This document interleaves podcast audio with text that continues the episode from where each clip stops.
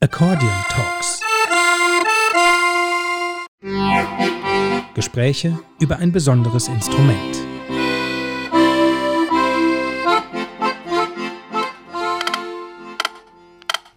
Hallo Tina. Hallo Laura. Wie schön, dass wir mal wieder in einer Zoom-Konferenz zusammen sind. Es ist Zeit für eine neue Folge von Accordion Talks, unserem Podcast. Gespräche über ein besonderes Instrument. In der letzten Folge sprachen wir ja mit Silvio Hecht, Handzuginstrumentenmacher und Klavierbauer aus Dresden. Wen interessiert, wie so ein Akkordeon von innen aussieht oder sich besser anhört und wie Klänge zustande kommen, dem empfehlen wir doch die Folge sehr. Und auch wer daran interessiert ist, wie man Handzuginstrumentmacher wird, ein doch ja eher ungewöhnlicher Beruf heutzutage, da kann Silvio Hecht Auskunft geben. Das ist total toll. Ich finde immer noch diese Vorstellung so klasse, dass es Menschen gibt, die so ein Instrument einfach bauen können. Ich mache das hier tatsächlich ab und zu, dass ich dieses Diskantverdeck abschraube, wenn zum Beispiel Leute irgendwie interessiert sind an dem Instrument und dann gucken wir da mal rein und drücken auf ein paar Tasten. Und das finde ich immer total faszinierend, was da irgendwie alles dahinter steckt und dass es auch wirklich, also so wie es gedacht war, wirklich robust ist. Da ist so viel kleiner Kram und es funktioniert immer noch nach all den Jahren. Ja, und was auch überraschend ist, finde ich, also die Geschichte von vielen Akkordeons ist ja die, dass sie irgendwann auf einem Dachboden oder in einem Keller landen und dann von irgendwem entdeckt werden und dann mal wieder gespielt werden. Und tatsächlich ist es oft so, und diesen Fall kenne ich aus der eigenen Familie, die spielen dann immer noch. Und es ist vielleicht jetzt nicht jeder Ton mehr so ganz lupenrein, aber man kann damit noch immer musizieren und manchmal unterstreicht das ja fast schon auch diesen ja, nostalgischen Charakter des Instruments. Auf jeden Fall. Ja, ich glaube, diese Geschichte Akkordeon auf dem Dachboden, die habe ich auch in letzter Zeit sehr, sehr, sehr oft gehört. Muss man nur mal bei eBay Kleinanzeigen Akkordeon eingeben, da gibt es doch einige. Da habe ich auch meinen besonderen Schatz erstanden, aber das war wirklich nicht mehr im guten Zustand. Das habe ich dann verschenkt. Aber da sind wir auch so ein bisschen beim Thema. Ich glaube, viele fangen irgendwie mit dem Akkordeon an, weil sie es eben irgendwo auf dem Dachboden finden und es interessant finden und da mal so ein bisschen drauf rumdrücken und es dann probieren. Also diese Begegnung wird irgendwie dadurch geschaffen. Ne? Und wir haben uns ja auch schon mal öfters unterhalten, wie wir eigentlich so zum Akkordeon gekommen sind und wie wir Akkordeon gelernt haben und haben herausgefunden, das ist eigentlich ein ganz spannendes Thema, dem wir auch bei Accordion Talks ein bisschen nachgehen wollen. Tina und ich haben zum Beispiel ganz unterschiedlich Akkordeon gelernt. Ich habe ein Jahr an der Musikschule in Berlin aus Versehen Akkordeon gelernt, weil kein anderer Platz mehr frei war. Und bin dann in einen Akkordeonverein im Schwarzwald gegangen und habe da mal Einzelunterricht gehabt. Und dann irgendwann, wenn man halbwegs fit war, durfte man dann auch an das Jugendorchester, so richtig die Kaderschmiede. Und wer dann richtig fit war und auch noch alt genug war, durfte dann ins erste Orchester irgendwie gehen. Und sich da erproben. Bei mir war es eher so, dass das Akkordeon zu mir kam. Also, dass es auch gar nicht die Überlegung gab, etwas anderes zu lernen, weil schon im Kindergarten tatsächlich äh, eine Lehrerin regelmäßig in die Gruppen gekommen ist, die mit den Kindern musiziert hat. Damals noch mit Xylophon, aber alles wahnsinnig bunt und vor allem alles wahnsinnig gelb. Und das fand ich als Kind schon ganz toll und dachte, boah, das, das, das, will, ich, das will ich machen. Dann hieß es, du bist noch zu klein.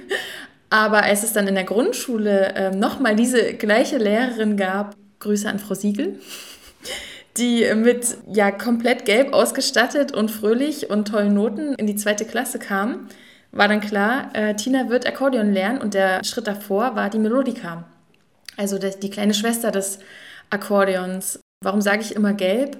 Das war die Musikschule Fröhlich, die dahinter stand, also die auch gezielt in Kindergärten und Schulen geht und, ähm, und Kinder, ja, anspricht, motiviert, die Instrumente zu lernen. Und so bin ich dazu gekommen. Also ich kenne ja die Musikschule Fröhlich vor allem über dich und weil, weil sie doch so in Thüringen zum Beispiel ein bisschen präsenter ist als jetzt hier bei uns irgendwie in Baden. Und ich verbinde auf jeden Fall auch mit ihr kunterbunte Instrumente und auch so ein bisschen so ein, ja, so ein bisschen williger, elitären Zugang irgendwie zum Akkordeon. Aber dazu hören wir, glaube ich, gleich mehr, ne?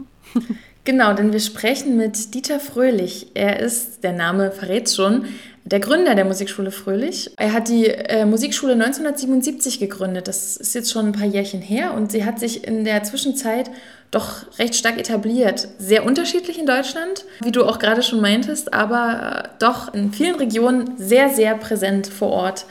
Und das liegt vor allem auch daran, dass, es, dass dahinter so ein Franchise-System steckt. Also, mm, dass es nicht große Zentren gibt, so Musikschulen, wo man hingeht, sondern eher, dass die Lehrer und Lehrerinnen zu den Kindern direkt vor Ort kommen. Und dahinter steckt auch ein besonderer pädagogischer Zugang, den ich ganz spannend fand und über den hast du auch mit Dieter Fröhlich gesprochen. Können Sie mir erzählen, wie Ihr Weg zum Akkordeon war? Wie sind Sie zum Instrument gekommen? Es beschäftigt Sie jetzt ja wirklich schon seit vielen Jahren. Mein Vater war in russischer Gefangenschaft und kam erst sehr spät als sogenannter Spätheimkehrer zurück. Und äh, als er dann kam, hat er mich erstmal kennengelernt, weil er mich nie gesehen hatte. Und dann gesagt als Hochschullehrer, du musst sofort mal ein Instrument spielen. Daraufhin äh, habe ich Klavierunterricht bekommen von meinem Vater und äh, habe auch Flötenunterricht genommen. Als ich acht Jahre alt war, bekam ich ein diatonisches Akkordeon. Das heißt, bei Ziehen und Drücken sind es verschiedene Töne mit Knöpfen. Und da habe ich mich sehr schnell reingefuchst, auch sehr schnell äh, auswendig spielen gelernt. Dann habe ich mir mit zehn Jahren ein richtiges Akkordeon mit Tasten gewünscht. Und dann hat mein Vater für die Familie eins angeschafft und da habe ich auch mit gute Erfolge erzielt. Mit zwölf Jahren habe ich dann ein, ein äh, Saxophon haben wollen. Da wir aber acht Kinder zu Hause sind, hat mein Vater gesagt, ähm, ich kann dir zwar das Geld geben, aber mit Kreditvertrag. Du musst, musst bereit sein, das Geld wieder zurückzubezahlen habe ich für 180 D-Mark ein gebrauchtes Saxophon bekommen mit Kreditvertrag. Dann habe ich selber, selber Geld verdient durch äh, Unterrichten und habe dann innerhalb von zwei Jahren das zurückbezahlt und dann habe ich mir ein neues Saxophon gekauft, hat damals 680 Mark gekostet, auch wieder mit Kreditvertrag. Und dann ähm, mit 15 habe ich bereits eine Jugendblaskapelle als Dirigent übernommen und habe auch in äh, Kirchenorgel etwas gespielt. Es hat nur für einen Kindergottesdienst gereicht, also so gut war das jetzt nicht, aber immerhin war es das. Ich bin dann äh, nach meinem Militär zum, äh, in den Beruf, in den öffentlichen Dienst gegangen und irgendwann habe ich festgestellt, dass das nicht meins ist, weil ich mich nicht äh, entfalten konnte, keine eigenen Ideen verwirklichen und so weiter. Und auch meine Kollegen waren nicht so besonders inspirierend. Die konnten zwar ihre Pension ausrechnen, aber waren nicht inspirierend. Dann habe ich beschlossen, mein, meine Neigung, gut unterrichten zu können, mit, einer, mit meiner auch kaufmännischen Ausbildung zu verbinden. Und dann habe ich ein Lebensmotto für mich formuliert, ich möchte dafür leben, möglichst viele Menschen, möglichst lebenslang, fröhlich zur Musik führen. Dann habe ich ein Konzept erarbeitet mit gehirngerechtem Kleingruppenunterricht. Also eine Lerngemeinschaft und jetzt nicht so, wie man oftmals Musik erlernt, äh, indem man Noten und Tasten zusammenbringt, sondern gehirngerecht heißt selbstverständlich Noten lernen, aber auch übers Gehör. So wie man eine Sprache auch erlernt, auch Musik erlernt. Und das in einer Gruppe, in einer Kleingruppe und das gehirngerecht. Und das haben wir gemacht, haben mit 100 äh, Schüler begonnen und ähm, als wir so 18 äh, Angestellten hatten und wir festgestellt haben, dass irgendein Angestellter öfters mal krank macht und ähnliches und die Kinder dann auf der Straße stehen, nicht unterrichtet werden, dann äh, haben wir das äh, so gemacht, dass die Lehrer dann selbstständig waren und ab dem Zeitpunkt ist es eine gesunde Mannschaft geworden. Als ich den Plan hatte, eine, äh, eine Musikschule aufzumachen, war erst mein erster Gedanke an Blasmusik. Dann bin ich aber sehr schnell an Grenzen gestoßen, denn wer hätte denn ein oder zwei Tuben gekauft fürs Kind. Und äh, mit Tuba anfangen mit einem sechs- oder siebenjährigen ist natürlich auch unsinnig. Und habe ich festgestellt, vom, äh, aus dem Stand heraus kann man das nicht machen. Aber ähm, mit der Methode, die wir dann gemacht haben, dass wir zunächst mal mit einem äh, Mini-Blasinstrument anfangen mit der Melodika, damit einen Testkurs machen, damit die Eltern feststellen können, hält mein Kind durch, hat mein Kind Talent und dann erst später aufs Akkordeon geht. Und da hat sich das Akkordeon als die ideale Kombination herausgestellt. War die Melodika damals verbreitet überhaupt oder ist es auch die, durch die Musikschule Fröhlich, hat sich das in Deutschland noch mal stärker verbreitet? Also die Melodika wurde ungefähr 1948 erfunden und wurde dann durch die Firma Hohner, das war damals die, die größte äh, Mundharmonika- und Akkordeonfirma im Westen sowie Weltmeister im Osten führend war. Und die haben dieses Patent dann ähm, verwirklicht. Meine Arbeit war später, diese Melodika zu verändern, weil die Melodika äh, ohne Schlauch gespielt wurde, damals nur mit Mundstück. Und wir haben dann äh, die Melodika mit Schlauch produzieren wollen und dann den Kasten so geformt, dass er gleichzeitig als Notenständer dient. Denn sonst hätte das Kind als erstes eine Melodika gebraucht und einen Notenständer. Und wenn Sie sechs Kinder in der Gruppe haben und sechs Kinder mit sechs Jahren wollen sechs Notenständer aufbauen, dann sind Sie schon mal fünf Minuten beschäftigt. Und dadurch, dass ich den Kasten so entwickelt habe, dass er gleichzeitig als Notenpult diente, haben wir keine Vorbereitungszeit. Wir konnten gleich anfangen mit Unterrichten. Ich habe diese Idee damals der Firma Hohner vorgestellt. Sie haben natürlich zu mir gesagt, ich wäre ein verschrobener Pädagoge und äh, wie viele Instrumente ich denn wolle. Ich habe damals gesagt, naja, so 100 Stück im Jahr, worauf die gesagt haben, ja, wir brauchen Kunden, die 100.000 nehmen und nicht 100 und äh, haben mich also abblitzen lassen.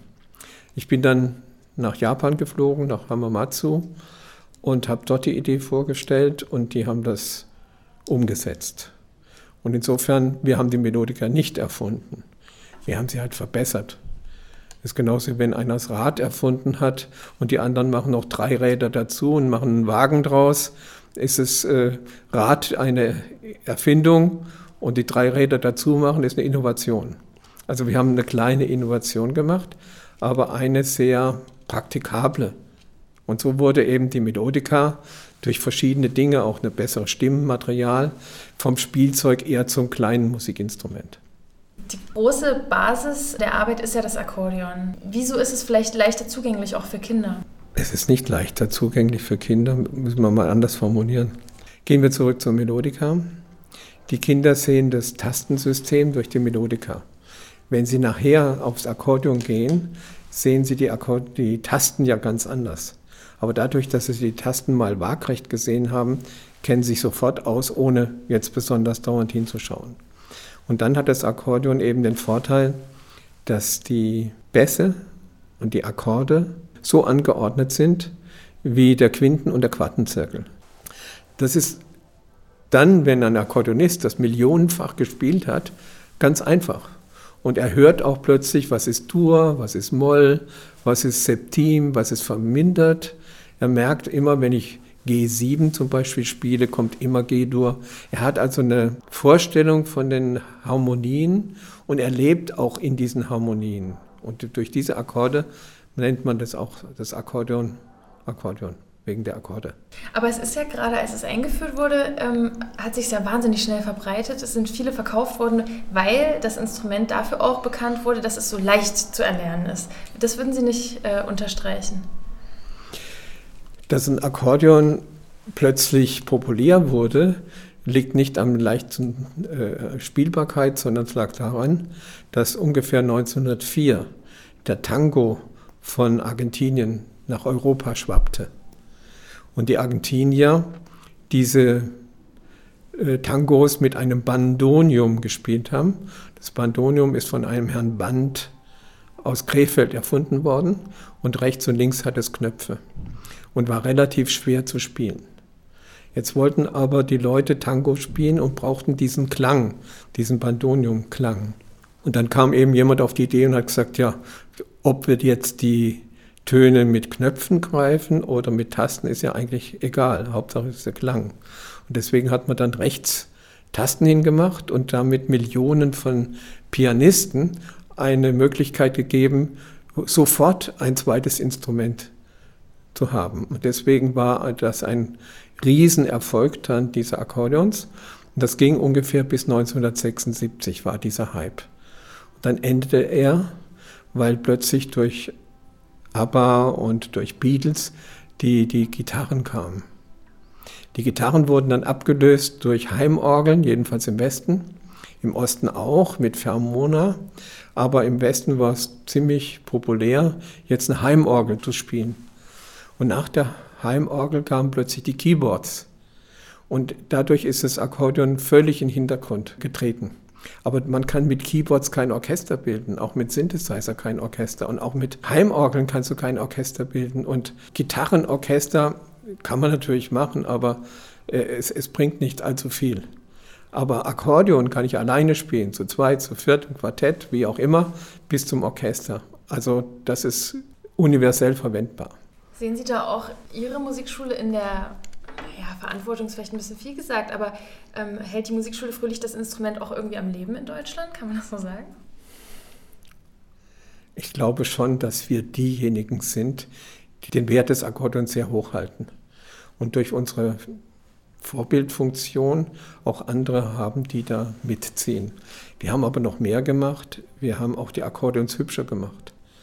Akkordeons waren sehr oft schwarze Kisten und die kleinen gab es auch dann schon mal in Rot, aber insgesamt wenig attraktiv. Und so wie bei einer Speise auch das Auge mit ist, äh, so ist auch bei den Instrumenten so. Wenn die hübscher sind, dann äh, gefällt es auch den jungen Leuten besser. Wir haben sogar Akkordeons, da lassen Kinder sich einen Pferdekopf drauf machen, einen Ponykopf, das was gar nichts mit Musik zu tun hat, aber es spielt ja keine Rolle, äh, wenn es den Kindern gefällt und äh, sie spielen dadurch Liebe auf dem Akkordeon, da kann auch sowas drauf sein. In der Regel lassen sie später sich einen anderen Balk drauf machen, weil sie dann auch selbst erkennen, also ein Ponykopf und ein Akkordeon passt eigentlich gar nicht so richtig zusammen. Aber wir stellen fest, dass die meisten äh, jungen Leute, die heute ein Instrument kaufen, ein äh, Akkordeon sich selbst gestalten. Sie, sie variieren mit Tasten, mit bunten Tasten, mit äh, ähm, eher gebraschten Bälgen und farbigen Gehäusen und so weiter, sodass es wirklich attraktiv geworden ist. Wenn man sich jetzt diese großen Wettbewerbe auch ansieht, wo die Orchester gegeneinander antreten, da haben ja alle schwarze Akkordeons, das gehört ja dazu. Das sind ja dann auch oft keine deutschen Akkordeons mehr, sondern Italiener oder wie auch immer. Dieser Elitengedanke, der spiegelt sich ja dort auch in dieser Uniform irgendwie wieder, dass alle schwarz sind. Würden Sie sagen, das, das wollen Sie nicht, also, sondern es geht mehr um den Spaß an der Sache? Also ich bin ein Gegner gegen Wettbewerbe, wenn es Musik betrifft. Wenn ich an 100-Meter-Lauf denke und die, äh, das kann man alles messen, dann bin ich dafür. Aber nicht bei der Musik. Ich möchte nicht, dass man Musik gegeneinander spielt. Und die ganzen Wettbewerbe haben viele, viele offene Flanken, meine ich. Man kann das mit der Musik nicht so richtig messen. Und ich war selber beim Deutschen Orgenlehrerverband äh, im Vorstand und Jury. Neben mir mein Kollege, der erste Vorsitzende, der sagte dann auch plötzlich zu mir, jetzt kommt mein Schüler, stammt aus einer tollen Familie, aber heute ist er ein bisschen nervös. Und schon kann ich nicht mehr hundertprozentig beurteilen, weil das schon gefärbt ist. Und da das nicht messbar ist, finde ich diese Wettbewerbe nicht unbedingt für das Laienmusizieren gut. Wenn einer Profi werden will und sich dessen unterziehen möchte, okay, der möchte beruflich machen. Aber fürs Laienmusizieren, sowas zu veranstalten, ist nicht das, was zur Musikschule Fröhlich passt. Wir stellen uns nie solchen Wettbewerben. Natürlich sagen dann andere, die können halt nichts und deswegen gehen die nicht zu Wettbewerben. Aber das passt nicht zur Musikschule Fröhlich. Wir wollen fröhlich miteinander musizieren und nicht gegeneinander. Wir schreiben auch die Noten so, dass weniger begabte Schüler mit begabten Schülern zusammen musizieren können. Wir schreiben halt die Stimmen so, dass der begabte Schüler was zu tun hat, in den und komplizierte Dinge da reingeschrieben bekommt und der, der eben nicht so begabt ist, da schreiben wir halt eine Stimme, die nicht so kompliziert ist. Und schon können die miteinander musizieren. Also wenn wir komponieren oder arrangieren, denken wir nicht nur in eine Richtung, sondern wir müssen gucken, dass alle fröhlich musizieren können und dass die Stücke auch dem Publikum gefallen oder auch den Spielern gefallen. Jedenfalls, wir komponieren, arrangieren nicht so, dass wir Wettbewerbe gewinnen wollen. Teil dieser fröhlichen Musik ist ja eigentlich auch, dass man zusammen musiziert, also dass es Gruppenunterricht ist. Können Sie das irgendwie erklären, wie da das pädagogische Konzept dahinter ist? Also auch im Vergleich zu staatlichen Musikschulen, wo das ja eher weniger der Fall ist? Ich möchte keinen Vergleich. Jeder Vergleich macht unglücklich. Äh, wir haben eine eigene Methode, eine gehirngerechte Methode, die ich Ihnen jetzt nicht erklären will. Und wir fördern das gemeinsame Musizieren. Und zwar deswegen, wenn die jungen Leute später in Beruf kommen. Da gibt es eine Komponente, die heißt fachliche Qualifikation. Und die andere Komponente heißt Persönlichkeit. Die meisten Menschen stellt man ein wegen der fachlichen Komponente. Da haben sie tolle Zeugnisse und werden wegen ihrer fachlichen Qualifikation eingestellt. Warum werden sie wieder entlassen? Weil sie von der Persönlichkeit Defizite haben. Sie sind nicht diszipliniert, sie kommen nicht pünktlich, sie, ihre Arbeit wird nicht dann fertig, wenn sie zugesagt wurde. Äh, sie vertragen sich mit den Kollegen nicht und ähnliche Dinge. Und wenn wir aber gemeinsam musizieren und im Orchester gemeinsame Auftritte haben, da geht es diszipliniert zu. Da kann nicht ein Kind sagen, ich komme dann vier Minuten später. Und in der Musik haben wir die Polizei, nämlich die Polizei ist der Taktstrich, nach dem sich alle richten müssen. Und wenn der Dirigent sagt, es wird leise gespielt, wird leise gespielt. Da kann nicht einer sagen, ihr 20 könnt leise spielen, aber ich spiele laut. Ja? Und so lernen die jungen Menschen Dinge, die sie sonst nur im Beruf erlernen würden, aber sie lernen es jetzt schon bei uns. Und deswegen, diejenigen, die bei uns fünf oder zehn Jahre im Orchester sind, die kann jeder Chef unbesehen, kann er die übernehmen. Das sind alles tolle Leute. Ist es auch ein Ziel, dass die Musikschule Fröhlich oder das jeweilige Orchester, in dem Sie da sind, die Leute so möglichst lange begleitet? Oder sagen Sie, naja, dann mit der Ausbildung, dem Studium oder was auch immer da kommt, endet es dann, dann bei vielen?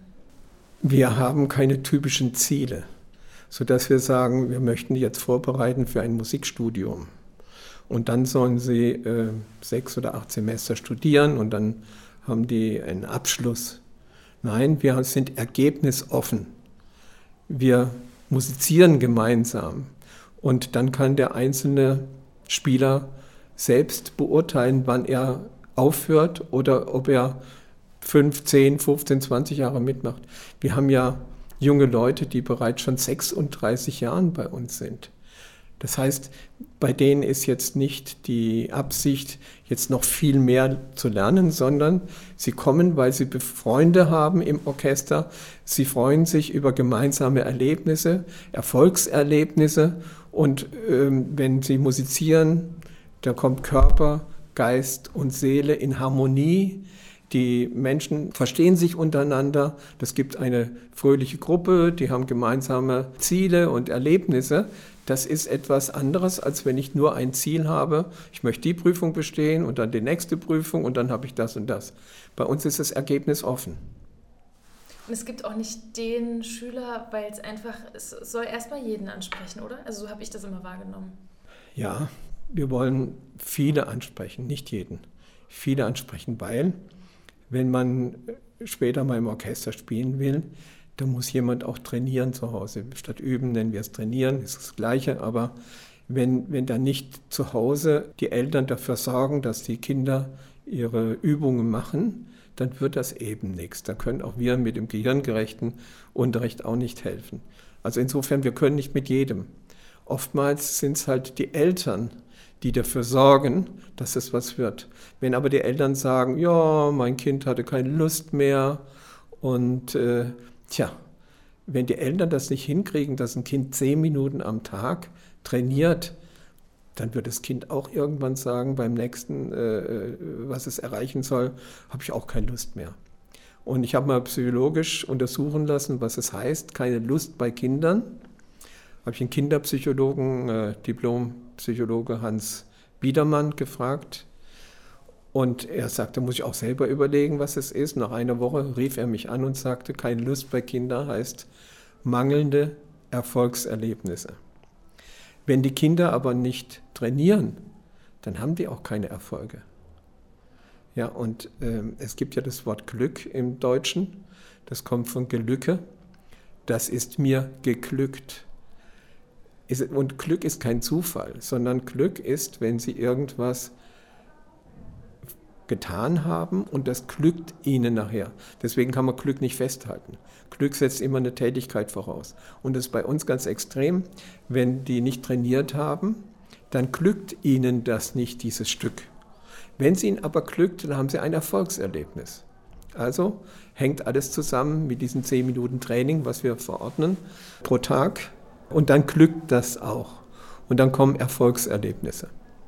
Ich würde gerne nochmal zurückkommen zum Instrument. Äh, Sie haben erst angesprochen, dass es ja jetzt tolle neue Formen gibt des Akkordeons, die es auch einfach hübscher machen oder individueller. Gab es trotzdem den Moment, wo Sie auch überlegt haben, wollen wir wirklich mit dem Instrument weitergehen, weil es eben sich gezeigt hat, es ist gerade nicht so modern, nicht so beliebt bei jungen Leuten, bei Kindern? Gab es den Moment? Ja, klar. Vor allem gab es die Fragen auch von unseren Partnern, die dann gesagt haben, also Herr Fröhlich, ich könnte viel mehr Schüler haben, aber die wollen Gitarre und die wollen Schlagzeug und die wollen Keyboard. Auch die Eltern haben gesagt, wieso denn ein Akkordeon? Es gibt Keyboard schon für 199 Euro, wieso nicht Keyboard? Und dann kann man natürlich nachgeben und diversifizieren. Ich habe für alle Unterrichtskonzepte, ob das Flöte, Gitarre, elektronische Orgel oder auch Keyboard, ich habe vor 30 Jahren die erste Keyboard-Schule geschrieben, die es in, in Deutschland gab. Ich weiß also, was ein Keyboard ist. Aber Sie können mit einem Instrument wie Keyboard kein Orchester bilden. Sie können mit leeren Stühlen keine Freundschaft schließen. Und wir streben eine sinnvolle Gemeinschaft an und da ist Akkordeon halt sehr ideal. Sie sind ja aus Hessen ist das eine Schande? Nee. Gut. ähm, ich nehme die Musikschule Fröhlich vor allem als Ostphänomen wahr. Ist das so? Also gibt es Regionen, wo sie verbreiteter sind als in anderen? Interessante Frage. Wir haben nicht einen Unterschied zwischen Ost und West, sondern wir haben einen Unterschied zwischen Süden und Norden.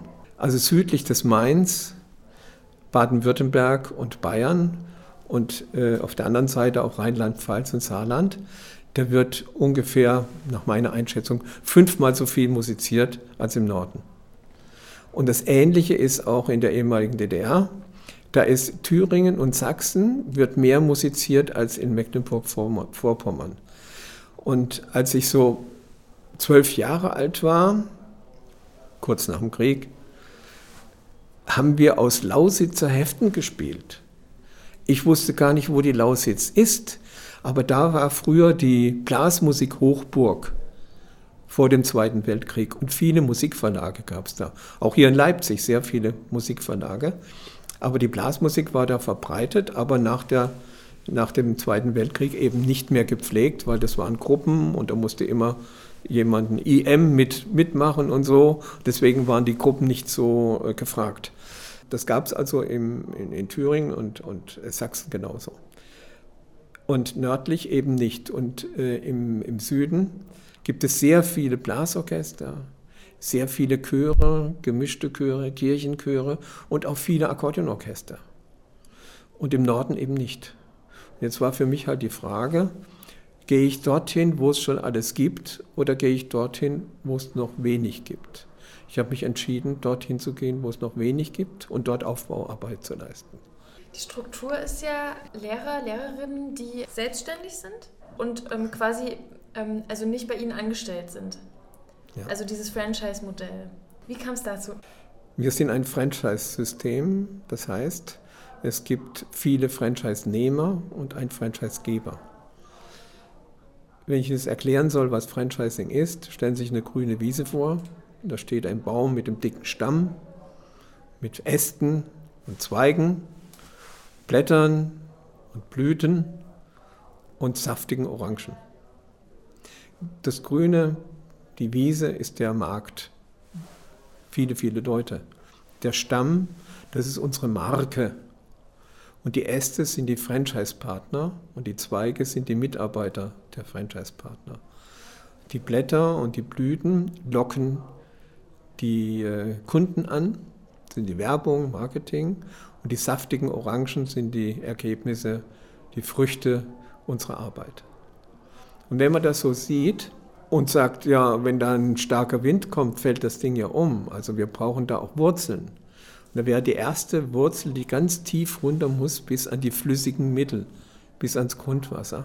Da muss der Franchisegeber eben den Franchise-Nehmer sagen, was muss ich tun, damit ich möglichst schnell lebensfähig werde. Denn ein Unternehmen kann drei Jahre ohne Gewinn arbeiten, aber noch nicht mal drei Monate ohne liquide Mittel. Wenn Sie drei Monate Miete nicht bezahlen, drei Monate das Telefon nicht bezahlen und so weiter, haben Sie Schwierigkeiten. Also das ist die erste Aufgabe. Die anderen Wurzeln sind zum Beispiel, welche rechtlichen Bedingungen müssen wir erfüllen? Was müssen wir fürs Finanzamt machen? Dann, welche Literatur sollen wir nehmen? Wo kriegen wir denn günstige, für unsere Schüler günstige Instrumente her? Werden die Instrumente irgendwo repariert? Wie sollen wir denn den Lehrstoff aufteilen?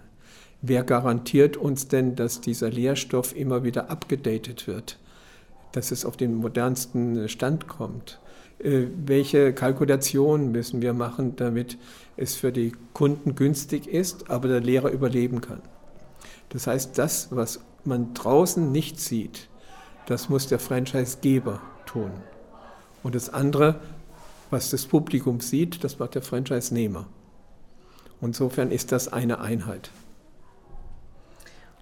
Und die, ähm, also die Lehrer und Lehrerinnen, ähm, ich gehe mal davon aus, dass ein Großteil von denen jetzt nicht Akkordeon studiert hat. Das sind ja Leute, die wahrscheinlich aus den unterschiedlichsten Bereichen kommen. Wie führt man das dann zusammen? Und wie wird dann auch die Qualität gewährleistet, wo Sie dann auch sagen, da, dafür können wir stehen, also das passt zu unserer Marke, das passt unter diesen Schirm? Die Franchise-Partner, die müssen eine Musikausbildung irgendeiner Art haben. Das ist wie wenn Sie sagen, ich brauche einen Englischlehrer, der kann aber noch kein Englisch, das wird er schon noch lernen. Das geht in der Musik natürlich nicht. Der muss mindestens mal fünf Jahre lang Instrumente gespielt haben. Und wir suchen eben Partner, die ein äh, Tasteninstrument gespielt haben. Mindestens mal fünf Jahre. Ob das jetzt Klavier oder Kirchenorgel oder sonst was ist, ist jetzt erstmal zweitrangig. Und die die überzeugen wir davon, dass es Sinn macht, mit dem Akkordeon sich zu beschäftigen. Und das wollen nicht alle. Ich weiß noch, als ich in der Leipzig-Information hier gegenüber vom Bahnhof in Leipzig die ersten Seminare hier abgehalten habe, und da sind wir die Leute alle ausnahmslos weggelaufen und haben gesagt, also wenn jetzt alle Melodika spielen sollen, also so ein Mist, da sollen sie die Mauer wieder hochziehen. Und die, die meisten haben das erstmal abgelehnt, weil sie haben sich als gute Fachleute äh, gehalten. Das ist aber nur eine Seite. Ich muss auch als Fachmann jemanden finden, der das, was ich kann, auch bezahlt. Und da gehört eine Strategie dazu und ein Marketing und Kalkulationen und Strukturen und sonst was. Und das kann der Fachmann normalerweise alleine nicht.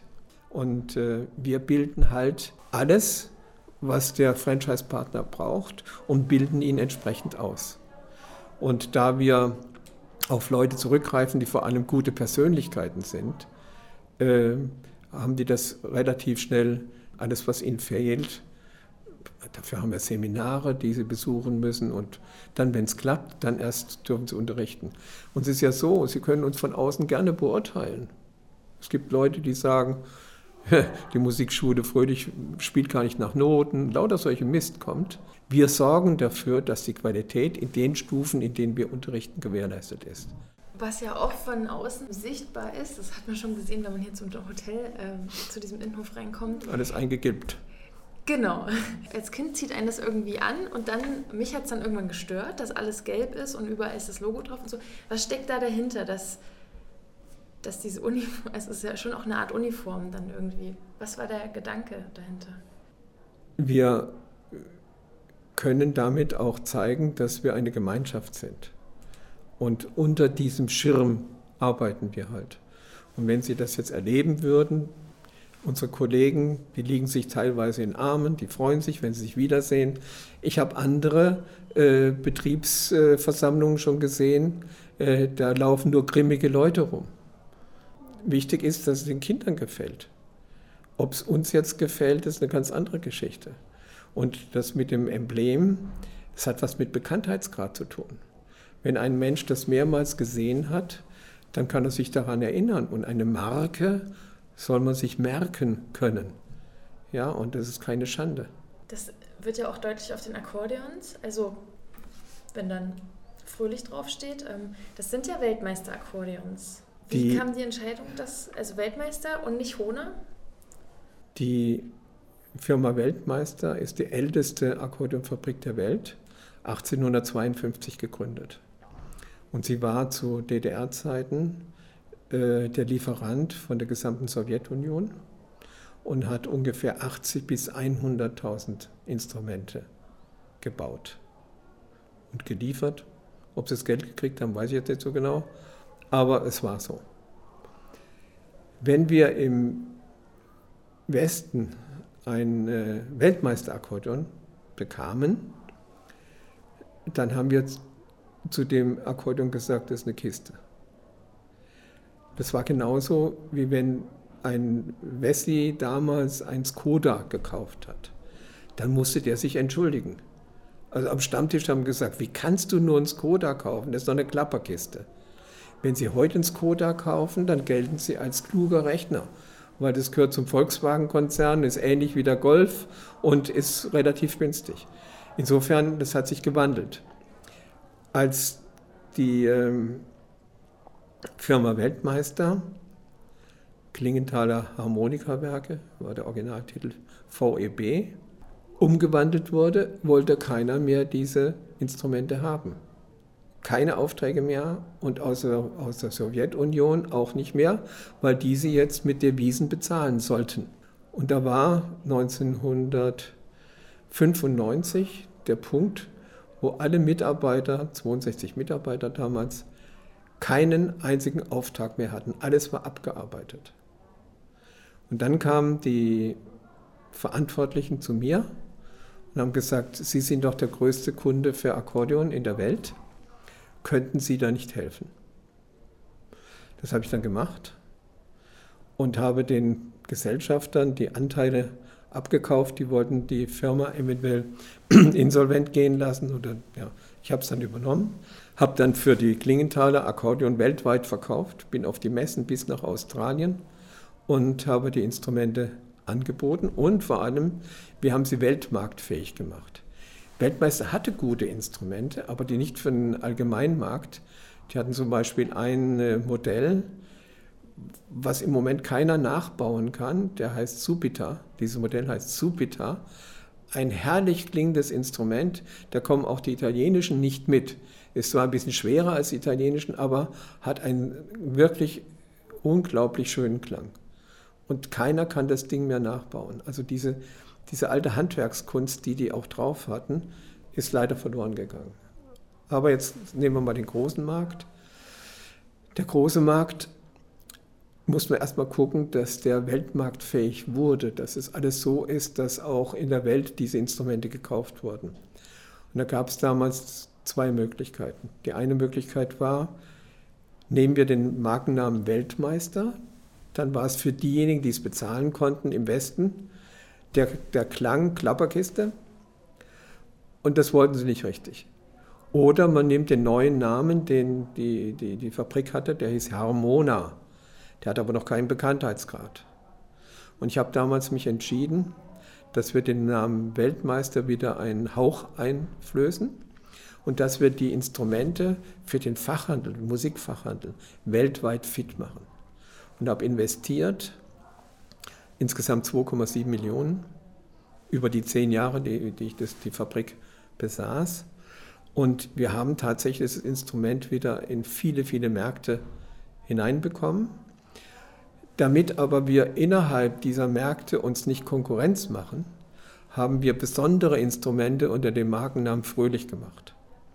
So dass es also die sogenannten Fröhlich-Akkordeons nur bei unseren Partnern gibt und die Weltmeister-Akkordeon nur innerhalb von den Musikgeschäften, sodass man sich gegenseitig jetzt nicht behindert hat. Und wir haben dann dafür gesorgt, dass die Instrumente hübscher wurden. Wir haben eher gebraschte Bälge und äh, farbige Instrumente und haben etwas getan, was der Fachhandel so nicht hinbekommt. Und mittlerweile werden, glaube ich, 85 Prozent aller Instrumente mit farbigen äh, Komponenten gebaut. Ich habe dann die Fabrik gehalten bis 2005.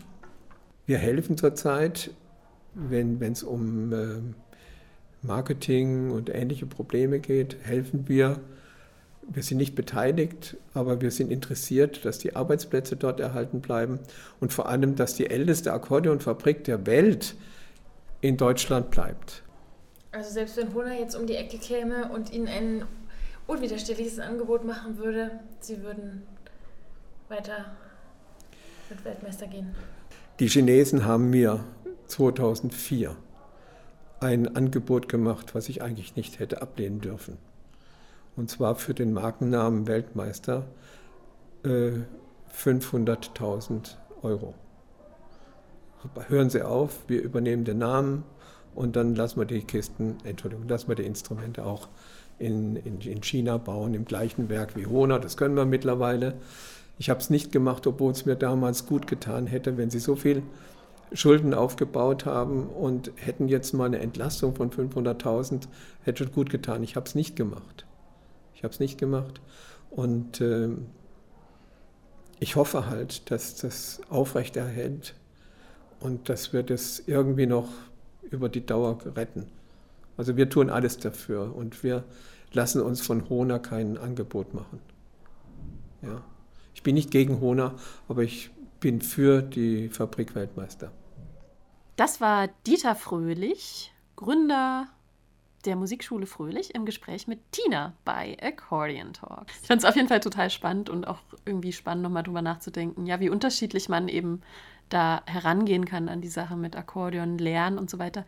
Ähm, Dieter Fröhlich sagt ja zum Beispiel auch, dass sowas wie bewerten, wie jemand spielt, Wettbewerbe, dass das aus seiner Sicht was ganz dass das gar nicht passt irgendwie. Und wir hatten zum Beispiel immer, ähm, wir sind immer zu Wertungsspielen gefahren und haben uns dann so Punktrichtern gestellt in verschiedenen Sparten, waren dann immer ganz aufgeregt, haben natürlich richtig viel geübt davor, aber das ist natürlich eine ganz andere Herangehensweise. Und ja, so ein bisschen die Herangehensweisen, wie man den Akkordeon lernen, lernen und lehren kann, wie man dazu kommt, da wollen wir auch ein bisschen dranbleiben bei Accordion Talks.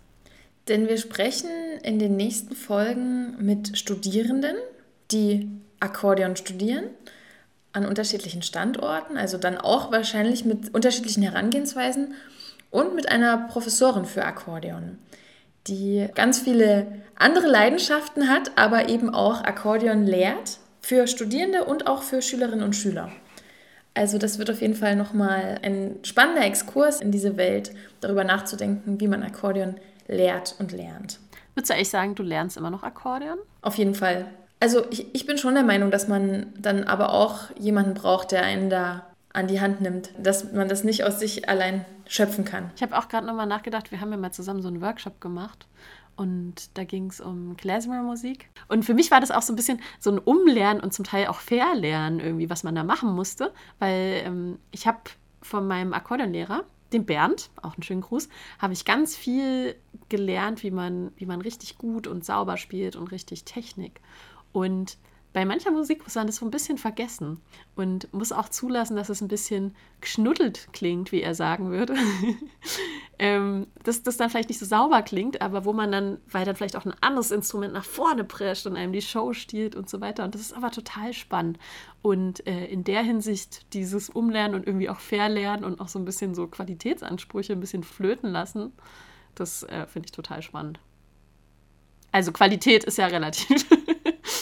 also was ich da am meisten mitgenommen habe, ist auch dieses Musik so komplett denken. Also dass wir zum Beispiel erstmal die Lieder gesungen haben, bevor wir sie irgendwie auch nur mit den Fingern bearbeitet haben. Also dass man das erstmal irgendwie im, im, im Kopf und im Körper ankommen lässt, dann sich an die Noten macht, wenn überhaupt, wenn man überhaupt Noten verwendet. Da muss ich auch an unser Interview mit Alan Byrne denken, der ja da auch sehr stark für plädiert hat, dass man Musik schon auch irgendwie mit dem Herzen macht. So habe ich ihn zumindest verstanden. Dazu gehört auch, dass wir versucht haben zu improvisieren und so weiter. Ne? Also sich gar nicht so streng an Noten halten, sondern eher nach dem, was der Moment so bringt, was, was im Kopf vielleicht entsteht und so weiter. Also ich glaube, da können wir auf jeden Fall noch total viel lernen. Dann freuen wir uns auf die nächste Folge bei Accordion Talks. Wenn ihr Anmerkungen habt, Vorschläge, Fragen, dann gern weiterhin an uns eine Mail an laura at accordiontalks.de und tina at accordiontalks.de. Bis zum nächsten Mal. Bis zum nächsten Mal. Accordion Talks. Gespräche über ein besonderes Instrument.